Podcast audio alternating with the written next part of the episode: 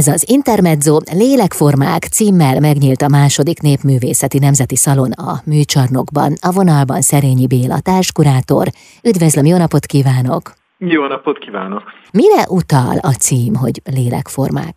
Tulajdonképpen Lükő Gábor néprajzkutató könyvének a címéből idéztünk, amely úgy szól, hogy Magyar lélekformái, és tulajdonképpen a, a tárgy és szellemi néprajz egyik alapműve, úgyhogy ezt a címet fogtuk össze egy hívó szóvá, és így alakult ki a Lélekformák kiállítás cím, hiszen ez már a második nemzeti szalon, népművészeti nemzeti szalon a műcsarnokban, az elsőnek kézműremek volt öt évvel ezelőtt a címe, most pedig ezt a lélekformát kifejezést adtuk neki.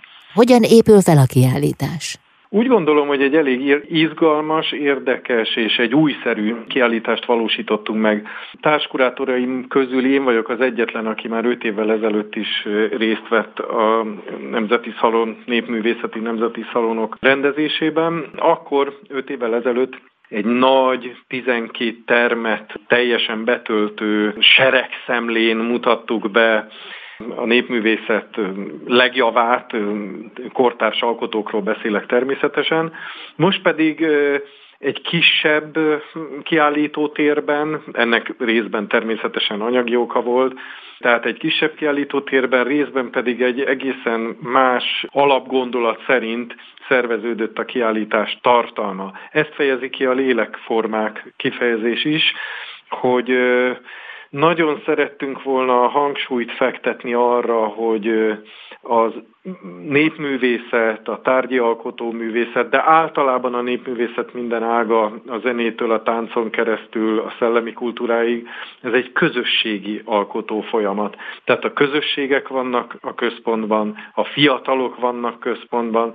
Úgy gondoljuk, hogy ezzel a kiállítással talán valamiféle víziót tudunk felvázolni a jövőre vonatkozólag, hogyan válhat élhetővé a környezetünk, mit jelent az, hogy fenntarthatóság, mit jelent az, hogy természetes anyagok használata, tehát akár a hulladékgazdálkodásig is elmehetünk ebben a gondolatban.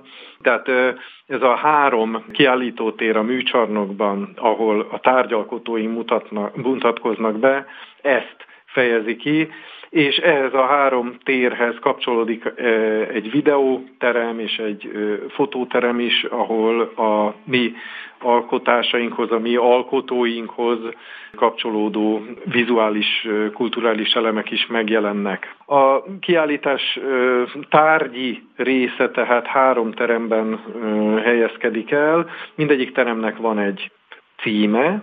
Az első az örökítés, a második a gyöngyel leveledzik, és a harmadik a 33. Az örökítés arról szól, hogy tradicionális mesterségek, tudás átadó családjait mutatjuk be. Van olyan család, aki 300 éve egy-egy mesterséget űz, a középső teremben olyan elágazásokat mutatunk be, ami a mai kortárs képzőművészettel, iparművészettel, alkotóművészettel mutat párhuzamokat, a, nép, a mai kortárs népművészeti tárgyak és a kortárs társművészetek hogyan reagálnak egymásra.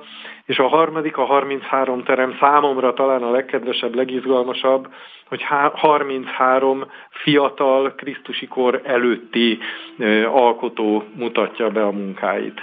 Milyen zene szól a háttérben? Gondolom ott van most éppen.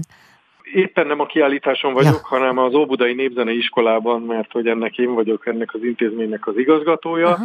és teljesen természetesen népzene szól, hiszen az Óbudai Népzene Iskola az ország legrégebbi olyan műhelye, ahol népzenét tanulhatnak a növendékek, de egyébként a kiállításon is természetesen szól népzene, és nem kis részben köszönhető az Óbudai Népzeneiskola növendékeinek, illetve azoknak az MMA ösztöndíjasoknak, kiváló fiatal muzsikusoknak, akik vállalták ezt a gyönyörű feladatot, hogy egy zenei anyagot összeállítottak, ami szól a kiállítási térben, illetve a kiállítási katalógusban is, a felnőtteknek szóló nagy katalógusban és a gyerekeknek szóló gyermekkatalógusban is QR kóddal elérhető. Hát akkor végül is kapcsolódik a zene a kiállításhoz is, amit az előbb hallottunk. Jövünk vissza, folytatjuk a beszélgetést a Lélekformák című kiállításról. Van szó, vendégem Szerényi Béla, társkurátor itt az Intermedzóban.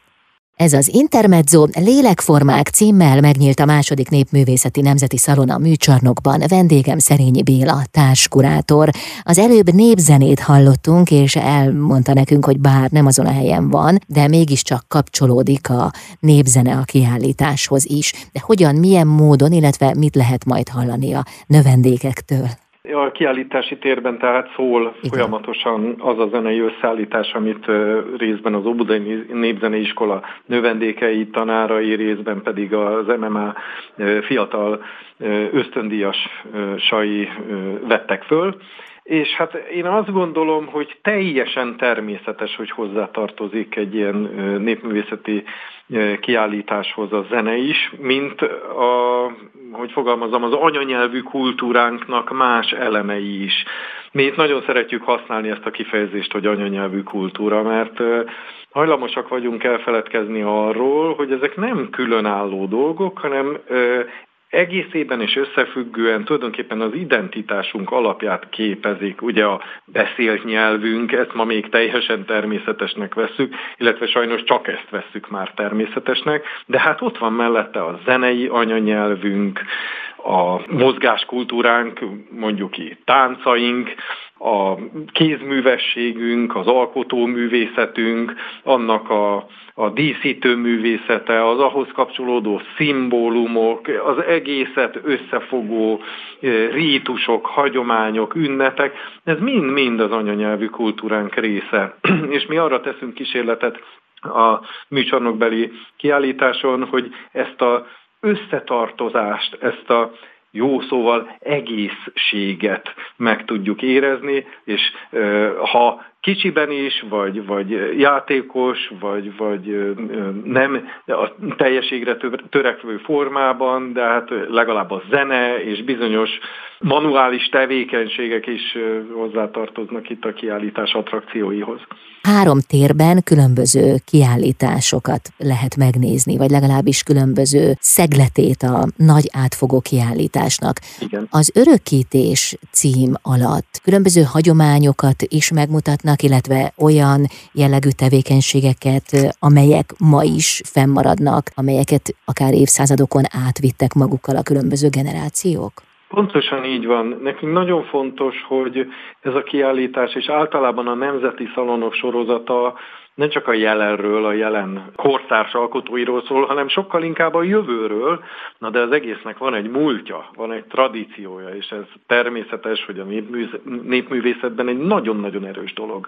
Az első teremben, az örökítés teremben ennek megfelelően azokat a hagyományátadó családokat és azokat a iskolateremtő mestereket mutatjuk be, akik lehet, hogy több évszázadon keresztül ugyanazt a szakmát művelték, vagy létrehoztak az utóbbi évtizedekben olyan iskolákat, amelyek meghatározóak a kézműves alkotóközösségben.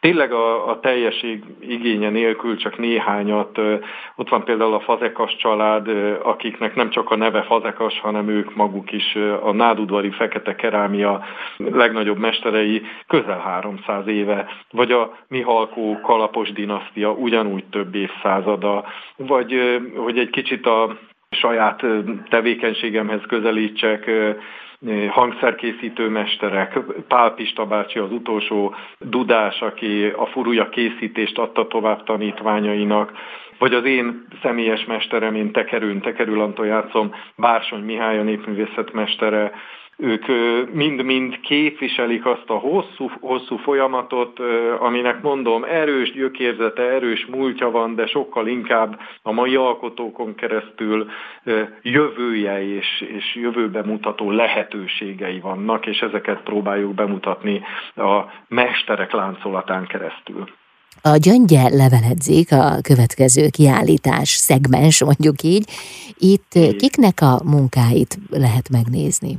Ez az a kiállító tér, ami a legnagyobb újdonság a népművészeti szalonok most már mondhatom sorozatában, hát a másodiknál tartunk ugye, hiszen itt a népművészet és a különböző művészeti irányzatok, festészet, szobrászat, iparművészet egymásra hatását, egymásra utaltságát, egymásból való merítkezését próbáljuk bemutatni. Ebben a térben nem csak Vetró Mihály főkurátor fantasztikus látásmódja segített, hanem Pap Gábor művészettörténész szakmai tanácsai erősítették azt, hogy milyen képzőművészek jelenjenek meg a népművészeti alkotások mellett. Megint csak Kezdjük mondjuk a hangszerekkel, magam is ugye hangszerkészítő lévén ezt úgy közelállónak érzem magamhoz, meg ez is volt a kiállításon egy kicsit a feladatom, hogy ott például Nemes László festőművész zenei témájú alkotásai mellett vannak hangszerkészítő mesterek, például Bese Botond, aki dudákat készít, vagy Gás Tibor, aki több mint 50 éve meghatározója a citera készítésnek, vagy az a Héja János, aki szintén MMA ösztöndíjas és csodálatos klasszikus csellókat készít. Tehát egy nagyon-nagyon színes paletta, vagy azokat a képzőművészeket említeném meg, akik évtizedek óta nagyon-nagyon erősen merítkeznek a népművészet szimbólumrendszeréből, gondolataiból, Buka László, vagy Makoldi Sándor festőművészekre gondolok, vagy Rafai Dávid szobrászművészre. Tehát azt gondolom, hogy ebben a térben valami hihetetlen értékes és érdekes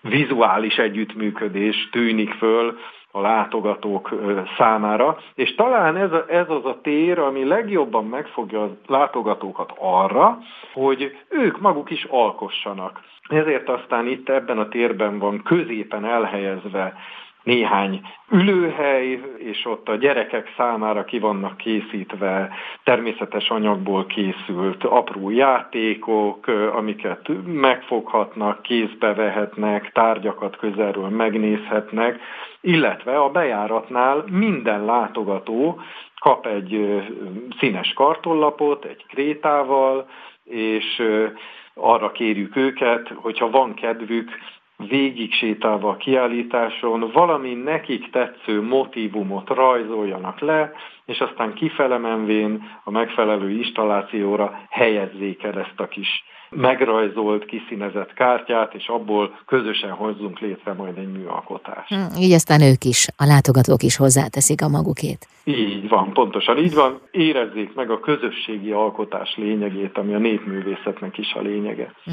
köszönöm szépen. Folytatjuk a beszélgetést itt az Intermedzóban Szerényi Bélával, a Lélekformák című kiállítás társkurátorával. Ez az Intermezzo megnyílt a második népművészeti nemzeti szalon a Műcsarnokban Lélekformák címmel. A vonalban Szerényi Béla társkurátor. Ugye ez egy nagy kiállítás, de mégis három különböző részre tagozódik. Az előbb kettőről már beszélgettünk, de ott van még a 33 című kiállítás is, ahol fiatal alkotók munkáival lehet majd találkozni. Munkáikkal lehet találkozni, vagy esetleg velük személyesen is.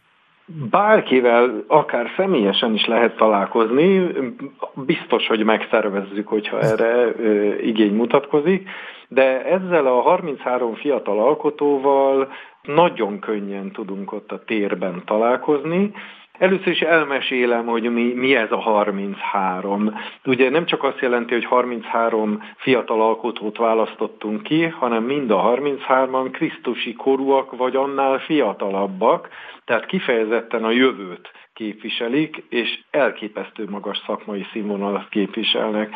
Na és hogy hogy tudunk velük találkozni? Ebben a teremben van egy nagy kivetítő vászon, és mind a 33 alkotóról egy egyperces kis rövid filmet készítettünk, és ez folyamatosan megy ott a térben, és amikor az adott alkotó kis filmje van a felületen, akkor az ő tárgya van megvilágítva a kiállító térben, tehát így össze tudjuk kötni az alkotót az alkotással.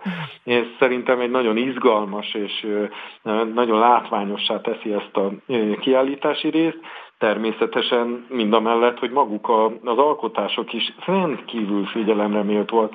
Ki gondolná, hogy, hogy egy fiatal ötvös művész Kovács Levettének hívják egyébként, hihetetlen kreativitással és nagyon nagy szakmai alázattal nyúl hozzá a pásztor művészetünk egyik kiemelkedő ötvös remekéhez, a pitke gombhoz. És olyan ezüst pitke gombokat készít, olyan különleges ötvös technikával, ami, ami egészen különleges. Vagy a felvidékről bemutatkozik Slizd Robert, harangöntőmester, ő is fiatal, és egy, ő is Kovács Leventével együtt MMA ösztöndíjas, rendkívül tehetséges kézműves, vagy hogy még fiatalabbat, alig 20 éves kollégát, hogy így mondjam megint, hangszerkészítőről van szó, emlegessek, Apáti Somát, aki gyönyörűséges furujákat készít, és ma már a, a szakma legjobbjainak ő készít egyedi kivitelezésű mesterhangszereket, és még mindig a hangszereknél maradva szintén MMA ösztöndíjas hegedűkészítő is kiállít, Ország Martinnak hívják, és hát őnek is szenzációs gondolatai vannak abban a kis egyperces filmben, ami róla is készült. De hát itt is akár családot is emlegethetnék. Hát kiállít egy testvérpár, a Juhász testvérpár. Juhász Áron, aki zseniális bőrművész, és Juhász Véka, aki csodálatos ruhatervező, abszolút modern, hordható és mélyen a népművészetben gyökerező ruhái, tényleg csak mindenkinek ajánlatni tudom, és teljesen természetes, hogy ők is a családból hozzák ezt a fajta hagyományt. Édesapjuk a, a hazai pásztor zene legnagyobb művelője és kutatója, Juhász Zoltán, az MMA akadémikusa. Hogyan válogatták össze a kiállítókat? Nagyon nehéz volt, mert hihetetlen sok rendkívül tehetséges mester dolgozik az országban, elképesztően elhivatottak és fantasztikus szakmai színvonalon dolgoznak. Itt viszont adott volt a tér, adott volt a lehetőség, hogy az öt évvel ezelőtti 12 termet betöltő nagy kiállításhoz képest most egy lényegesen kisebb léptékű, de tartalmasabb gondolatokkal megtöltött kiállítást vizionáltunk és valósítottunk meg, így aztán nagyon erősen kellett szűrni, de így is közel 200 kiállítónk van hogy mi a meghatározó egy ilyen kurátori munkában? Mhm. Hát elsősorban maga a a gondolat, a Lükő Gábori gondolat, a lélekformák, hogy tudjuk a, az alkotás mögött megmutatni az alkotót, az alkotó gondolatait valahogy, valahogy föltárni, azokat a gondolatokat, amik számunkra most fontosak, és itt a 21. században alapvető gondolatok, hogy hogy élünk együtt a természettel, és hogyan építünk közösségeket, és hogyan tarthatjuk meg a világot, vagy hogyan újíthatjuk meg a világot egy élhetőbb világá. Ehhez kerestük azokat a partnereket, akik az alkotásaikat és személyükkel is képviselik ezt a szemléletet, és ebben nagyon-nagyon-nagyon erősen együtt tudtunk gondolkozni mi kurátorok. Itt ennek a három teremnek négy kurátora van, Vetró Mihály, a Nádudvari Kézműves Iskola művészeti vezetője, ő a főkurátor, és emellett Ígyártó Gabriella a Népművészeti Egyesületek Szövetsége igazgatója, illetve Kolozsvári István a Népművészeti Egyesületek Szövetsége elnöke vett részt még rajtam kívül ebben a munkában. Hosszú hónapokba telt, mire kikristályosodott az, hogy hogyan tudjuk megválogatni a kollégák, a barátok, az alkotók közül azokat, akik képviselni fogják ezt a gondolatot, és én nagyon bízom benne, hogy mindenki, aki kiállít, nem csak személyében éli meg ezt dicsőségnek, hanem a saját szakmáját képviseli, a saját kézműves közösségét, a saját települését, régióját jeleníti meg, hiszen azért itt Kárpát-medence szerte nagyon sok helyről érkeztek alkotások és alkotók. Köszönöm szépen. Folytatjuk a beszélgetést itt az Intermedzóban Szerényi Bélával, a Lélekformák című kiállítás társkurátorával. Megnyílt a második népművészeti nemzeti szalon a Műcsarnokban Lélekformák címmel, a vonában Szerényi Béla társkurátor. Biztosan nagyon nehéz úgy gondolkozni egy kiállításról, hogy az ember valahogy hátralépjen hármat, négyet, ötöt, hiszen nagyon benne van, és nagyon benne van, ebben dolgozik. De mégis, ha, ha, ha megpróbálja távlatokból szemlélni azt, ami már elkészült és megnyitott, akkor mit gondol, hogy mi az, amit megmutat a látogató számára? Én biztos vagyok benne, hogy cél tudunk érni, ami a, a legfőbb szándékunk, hogy itt nem a, a népművészet nem a múltról szól, és nem a jelennek valami szűk csoportokra jellemző belterjes megfogalmazódása, hanem ez kifejezetten a, a jövő megoldása. Tehát, hogy hogyan lehet élhetővé tenni a környezetünket, ez abszolút arról szól, hogy a közösségi alkotás az egy nagyon-nagyon erős dolog, a közösségben való tevékenység az megerősíti az egyéneket, és mindannyiunkban megerősíti az identitást. Ezt, hogyha észrevesszük és megfelelő módon segítjük, és, és sőt részt veszünk benne, mert hogy közösségről beszélünk, akkor célt fogunk érni és az installációtól kezdve a bemutatott tárgyakon keresztül minden, minden ezt próbálja erősíteni, még azok is, amelyek tulajdonképpen a mai technikát használják, hiszen van két kisebb terem a kiállításhoz kapcsolódó, ami filmművészettel, néprajzi filmekkel, illetve fotóművészettel foglalkozik. Talán egy picit lehetne tájidegen, hogy az egyik teremben monitorokon lehet néprajzi filmeket nézni, de éppen a, ennek az egész kultúrának a történetiségét jobban meg lehet ismerni, hogy amikor már volt ilyen, hogy mozgókép, és volt ilyen, hogy, hogy később hangos film, akkor mi mindenre tudták azt értékmentésre, értékőrzésre és érték továbbadásra használni, hogy mekkora jelentősége van egy-egy olyan filmnek, ahol táncmotívumokat tudtak rögzíteni, ahol egy-egy kihaló szakma utolsó képviselőinek a mindennapi munkáit tudták rögzíteni, mert ebből tudott megújulni aztán valamikor a 70-es évektől az a társaság, akik ma már a gyerekeiknek, unokáiknak adják tovább ezt a tudást, és mondom, rendkívül hétköznapi és, és nagyon előremutató módon. Tehát számomra nagyon fontos, hogy van ez a film, amelynek a kurátora Rockenbauer Zoltán, és ő kifejezetten itt a néprajzi gyűjtések hangulatát hozta ezekkel a kb. 10 perces filmekkel. Ezek mikori filmek? A 70-es évekből valók, ahogy az előbb mondta? Egész Vagy még korábbi? is vannak a 30-as évekből, és aztán szinte napjainkig hmm. különböző korokban, a különböző filmes technikákkal, és, és van köztük művészfilm is, és van kifejezetten néprajzi, tudományos igényű film is, és Rockefeller Zoltán arra is figyelt, vagy az, azzal is fölhívja a figyelmet az ezekben lévő értékekre, hogy ezekhez a filmekhez egy-egy néprajzi tárgyat kért kölcsön a Néprajzi Múzeumtól, így azt a kort meg tudjuk idézni egy-egy régi tárgyal, hiszen az összes többi helyben ma kortárs alkotók tulajdonképpen mindennapi használati tárgyai vannak, hiszen bárki szívesen viselne egy gyönyörű bőrből készült táskát, vagy egy jó viseletet, vagy egy nyakéket, örömmel ajándolkozna egy olyan hímes tojást, amit ott láthat, vagy éppen egy pitke gombot fölvarhatna a mellényére.